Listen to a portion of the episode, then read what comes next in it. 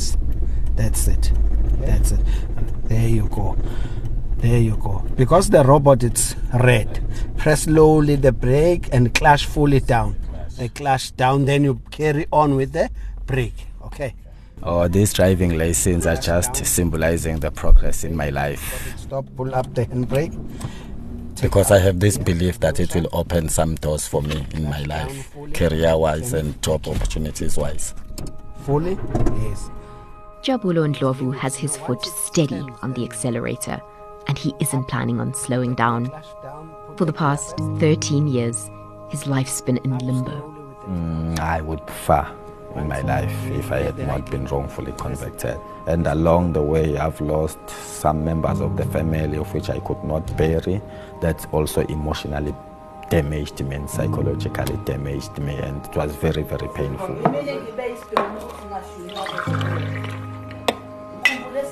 This is the last place I was at before I got arrested. This is where the police came and fetched me.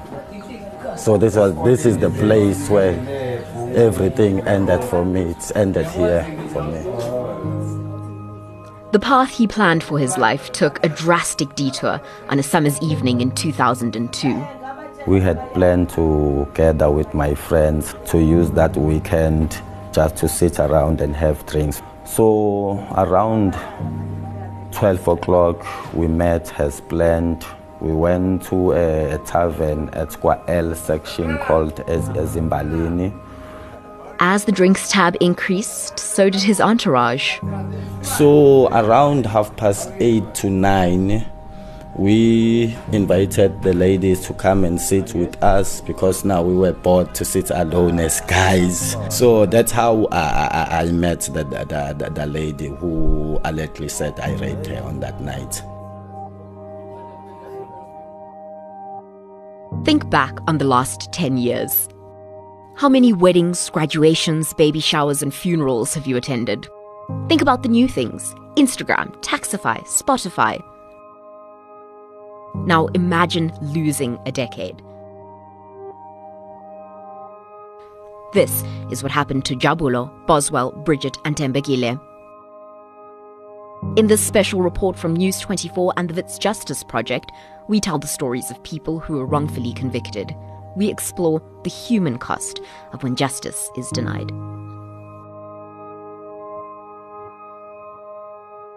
We're the same age, not even almost, we're the same age with Njabulo. I've got six children, a wife. Njabulo doesn't have none of that. That I did not just acquire in, in, in a year or two years.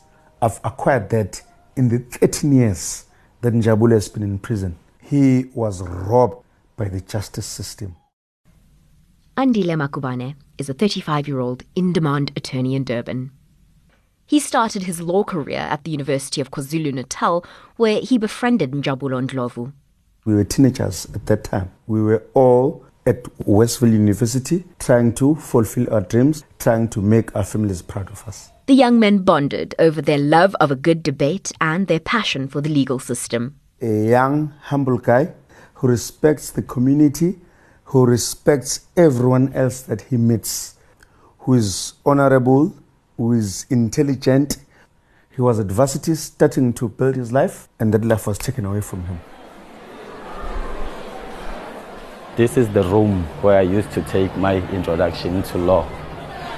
The last time Jabulo was at UKZN, students were living in an altogether different analog world. Most of the students are having their laptops, of which it's understandable time has, has been changed. It's been changed a lot. During my time, there were very, very few students with laptops. There was a computer lab at that site. The visit to the university has reopened wounds that Jabulo thought were healed.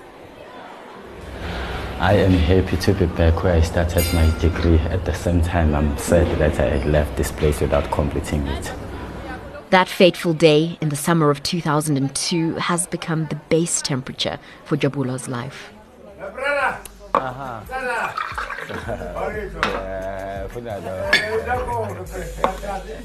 The day in question was Saturday. It was the 16th of February 2002. Jabulo and his friends had gathered to celebrate his last free weekend before the start of the new academic year.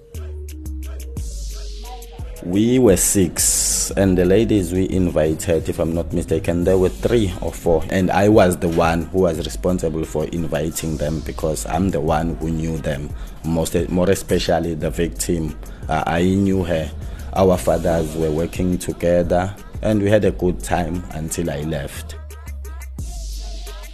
After a few drinks with the women, Jabulo and two of his friends decided to call it a night. The party at the tavern continued to rage as the three men stumbled home. The group of friends decided to spend the night at his home, which was close by. When we woke up that Sunday morning, we had plans to go back to Ezimbalini to continue drinking as yesterday. We were there for about an hour.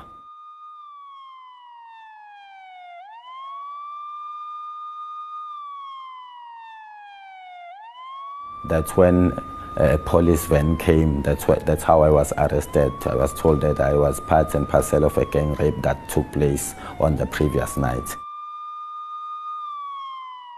They took me to police station in Wapipi called Bhekithemba Police Station. That's where I was taken.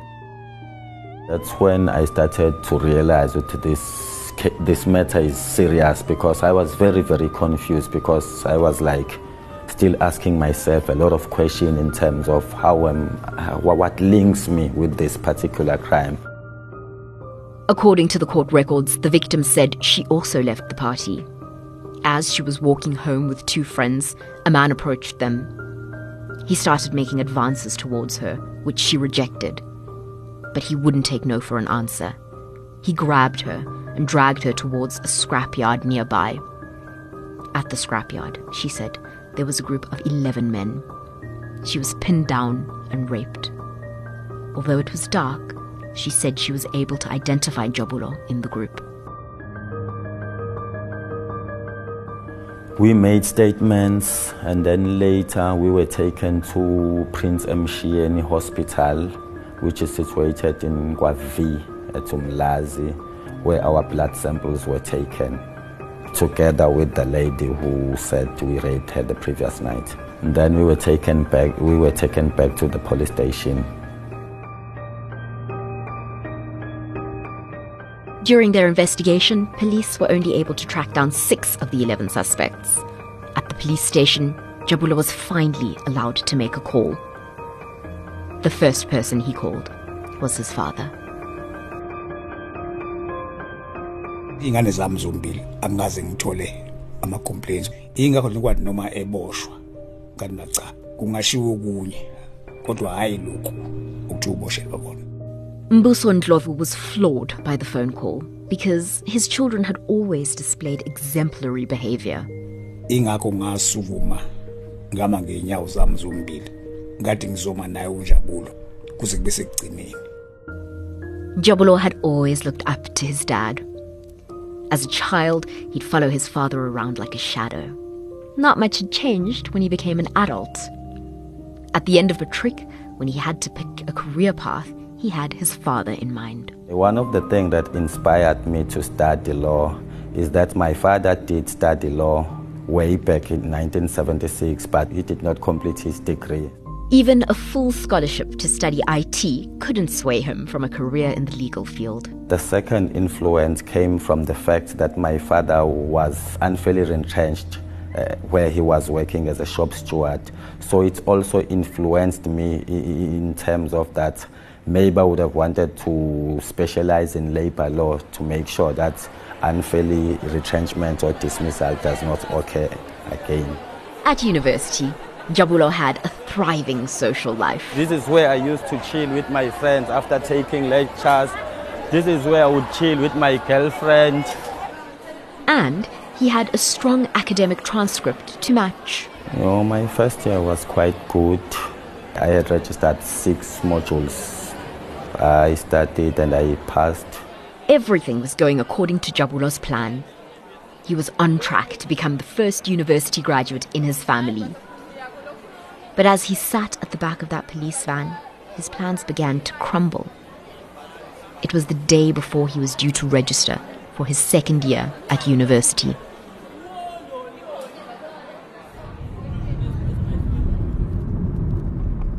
Then go straight. There is Westville prison. It's been 16 years since he first arrived at the gates of Westville Prison. It feels great. It feels great that I'm uh, I'm looking at this place from this from this side, not going inside, being being kept in in, in the van. So it feels great. It feels great. But he remembers that first day like it was yesterday.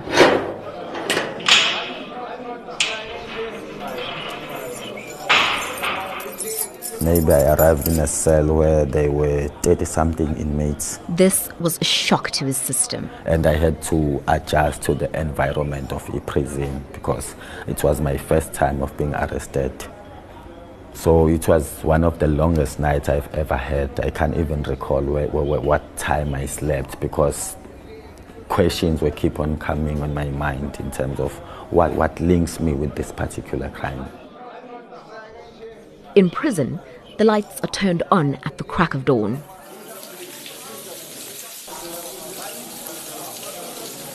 That's when we'll start taking shower. Then after shower, we'll wait for the waters to come and unlock.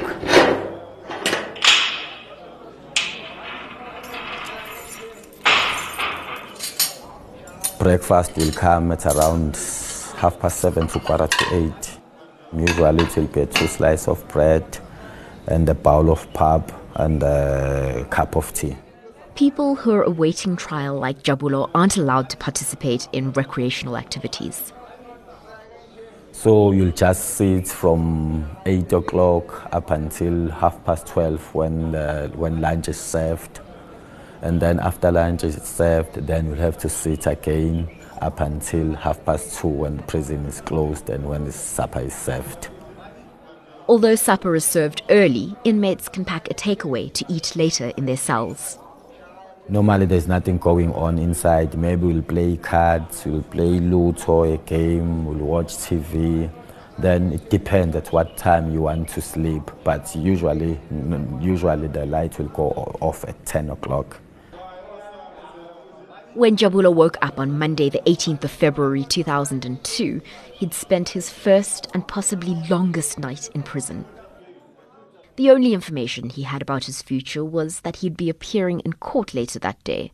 When he appeared in the docks, he hoped he'd be granted bail, but that wasn't the case. We were remanded in custody for seven days. Then, after seven days, we went back to court, of which the matter was postponed again for 14 days.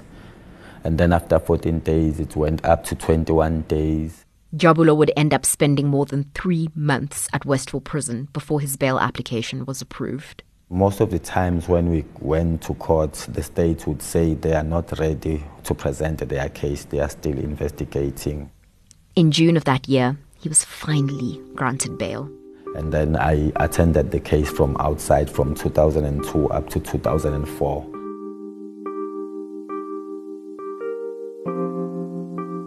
Kwakunzima kakhulu ngendlela eyisimangaliso even umphakathi okuhlukene phakathi abanye babe-support abanye babengasupporti Rosemary Ndlovu says her son's homecoming wasn't exactly warmly welcomed in their community. The whispers and glares took a toll on the family, and Jabulo's thinning body was a stark reminder of the turmoil. changes ebikhona kakhulu kuyena bekukuluza iweight kanti vele akekho ngomzimba bekukhona lokhu ngimbona ukuthi hayi uyiluzile iweight Still, Njabulo forged forward. He still had school on his mind. Unfortunately, when I was released, I could not register because registration was already closed. So I had to sit the whole year doing nothing. And then I re registered in 2003, of which I went back to Westville to continue with my studies. So I was studying while attending the, the, the, the, the trial.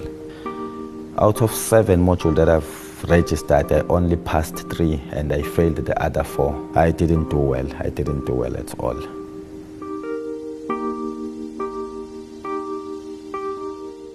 During trial proceedings, three of the six accused were discharged due to lack of evidence. Jabulo and the other men were left to face the charges. The key evidence that the state had against the three men was that the victim was able to positively identify them during a lineup.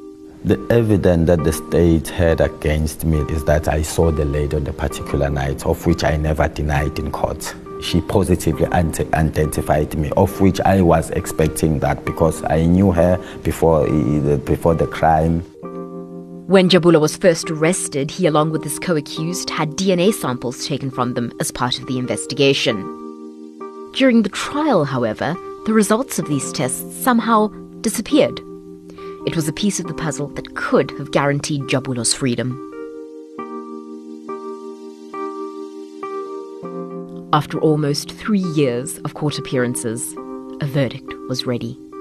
His family and friends like Andile were positive he'd be found not guilty. At the time, we didn't have cell phones. We were one of those poor students at school. No cell phones, no proper communication as things are happening now. Hey, we kept on inquiring, looking around, asking what had happened to Njabul until later on we found uh, Njabulo's address, went to his home, uh, we got Njabulo's mother, and then she told us that uh, Njabulo had been sentenced, and then Njabulo is in prison. And then that was it. We were sentenced on the 29th of June 2005. We were sentenced into to so life sentence. After we have served 25 years, then we will be considered for a parole. cishe ngaqhubeka enkantolo ngaphuma kuduma ikhanda ngizwa ukuthi macala into ekhulunywa la ayihlangani la saqala khona ukwenza i-appeal His father said after the verdict was read, time seemed to stop.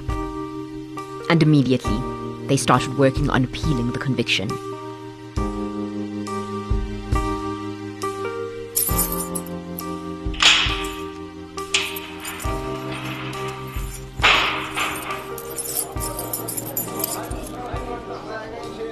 We visited him in Reservoir. Later on, Njabulo was changed from this prison to another, this prison to another. You know how it goes. In 2007, Jabulo was moved to Kokstad prison, which is 260 kilometers away from Durban. The distance became a challenge, and four years into his sentence, Andile and Jabulo lost contact. It was very, very, very difficult. And what made it to be, to be very, very difficult is the fact that I knew that it was a wrong decision to be found to be guilty. There was nothing I could have done at that particular time. I had to accept the reality as hard as it was. Although Njabulo had to adjust to his new environment, he was determined that one day he would walk free. I knew that the fact that I am in there for something that I did not do, obviously one day the truth will come out because the truth has got its own ways to, to reveal itself, no matter how long it takes. With this in mind, he embarked on a new mission. I had this hope that this day, one day, will come where I will be released because whenever that day comes, I don't want to go back and start afresh and go back to school. He registered for an LLB at UNISA and slowly started to chip away at the curriculum. And the number of modules that I would take would depend on the amount of money my parent would have at that particular time. If the money that they have allows me to take two modules, I will take two modules. If the money they have at that particular time allows me to take one module, I will take one module. Even one module is better than no module per semester.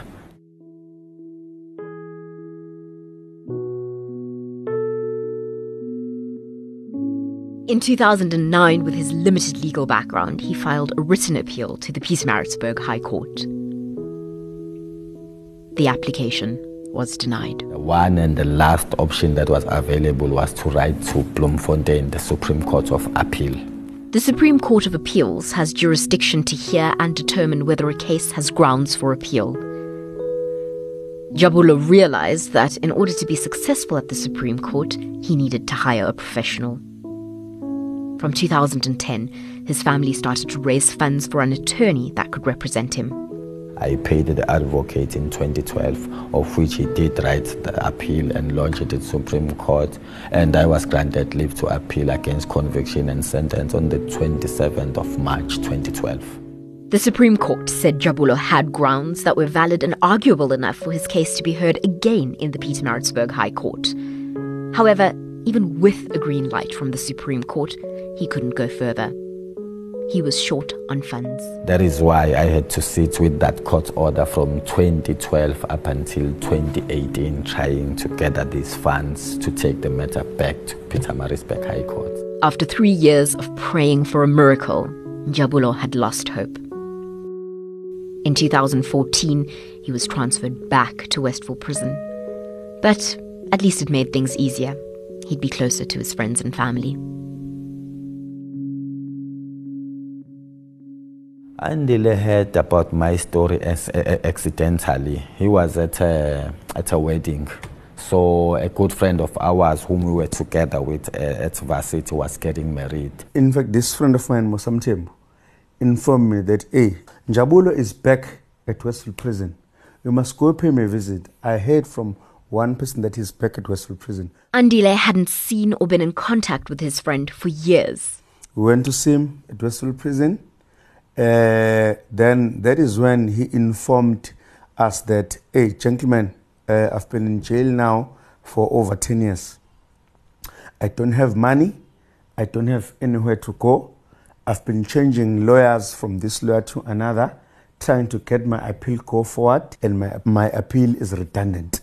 That is when I made a decision and I made a promise to him that Njabulo, I don't have money, but I will try by all means to make sure that your appeal is being heard and then you'll see your, your, your dead caught again.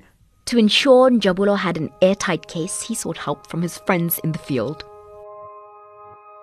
Andile scrolled through his contact list to find someone who could take on the case pro bono, or at the very least at a reduced rate. I spoke to another friend of mine who's also an advocate, uh, Tendai Katangure.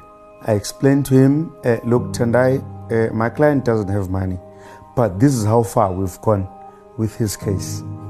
I know you are going to charge me money, but please help me out. I will pay from my own pocket for whatever legal fees, for whatever fees that you'll ask for. He came on board.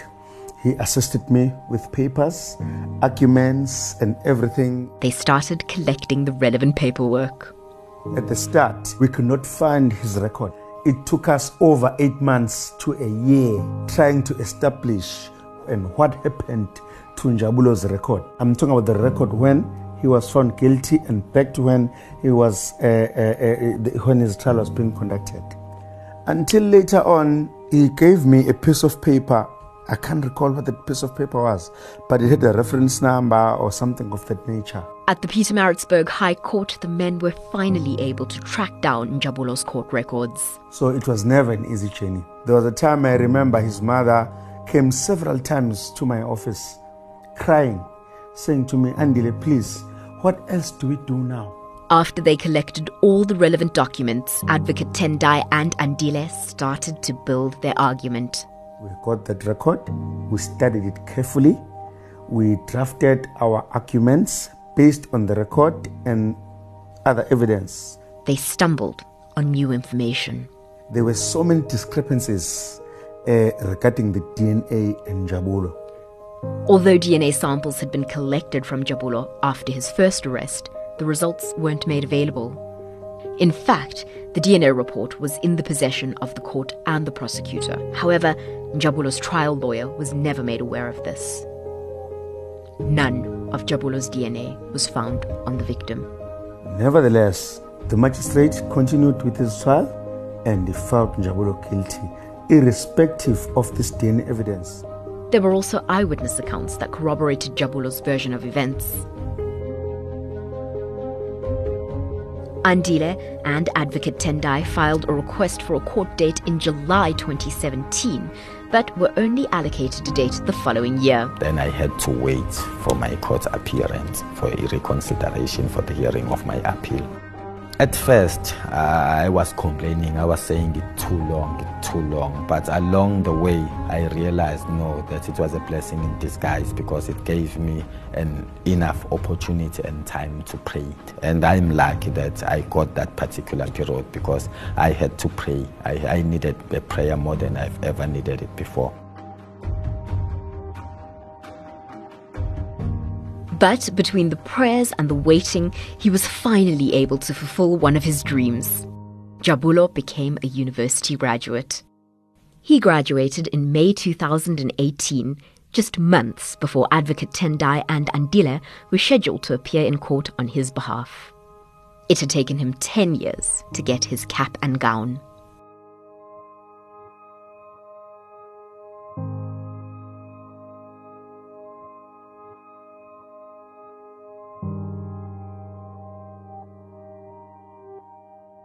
Advocate Tendai's main arguments were based on two key pieces of evidence the DNA samples that came back negative, and the eyewitnesses who confirmed Jabulo's whereabouts at the time of the rape.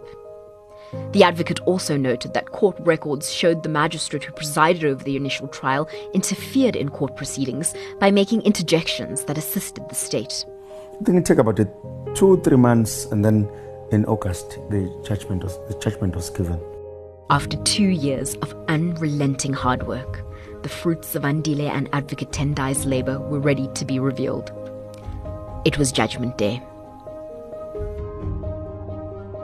Luckily for me, the judges had their majority decision. They discharged me and they said I should be released with immediate effect. I was wrongfully convicted from the beginning. In delivering his judgment, Judge Rashid Vahed said the DNA evidence did not link Jabulo to the crime. He also raised concerns about the conduct of Magistrate Mike Lassig, who presided over the initial trial. The court ruled that Lassig had made a number of disturbing and unbecoming interjections during the trial and issued statements which assisted the state's case. Judge Vahed said another worrying feature about the case was that the two friends who were with the victim could not assist in corroborating aspects of the victim's statements. In fact, only one of her two friends were willing to testify, and even that testimony had many inconsistencies. Judge Vahed confirmed that although Jabulo's DNA report was in possession of the court and prosecutor, the magistrate had concealed them, crucial evidence which was never seen until Judgment Day.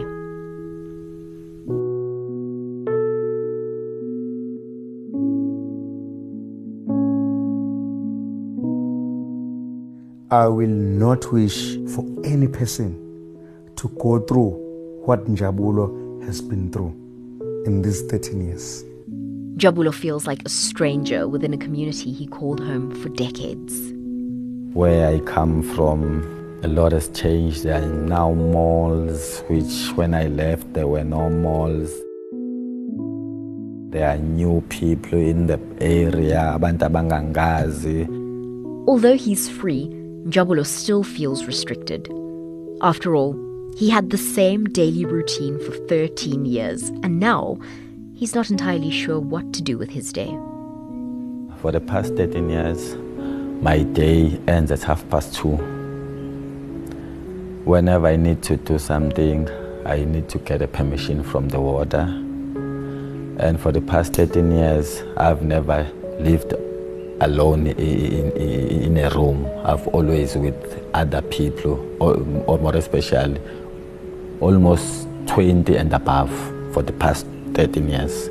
So now I am home where at half past two I can do anything that I want to do and I don't have to ask permission from anyone and I find myself alone in a room. So that adjustment alone it was very, very difficult. That's it, okay? Yeah, all the steering. This is the first time in 13 years that Jabulo's been in the driver's seat of a car and his own life. I have just few, few general hopes and wish. Firstly, I just want to do my articles. and be ad- admitted as an attorney, then find work and work. Those are the main things that I need. Then okunye nokunye kuyozenzakalela. But if I can get those two things, I'll be very, very, very satisfied. Move. Check the vehicles. After years being stuck in reverse, Jabulo is finally shifting his life into gear. Put gear number one. Clutch up slowly. Check the vehicles. Gently. Mm-hmm. Okay. Yeah. Press it. Justice Denied is a News 24 production in collaboration with the Wits Justice Project. This episode was produced and written by Nokuthula Manyathi, narrated by Jerusha Sukhdeo-Raath, with editorial oversight by Carolyn Raphaely and Jerusha Sukhdeo-Raath. Additional sound engineering by Sharlene Rood. You can find this and more episodes on News 24, SoundCloud, and your podcast store.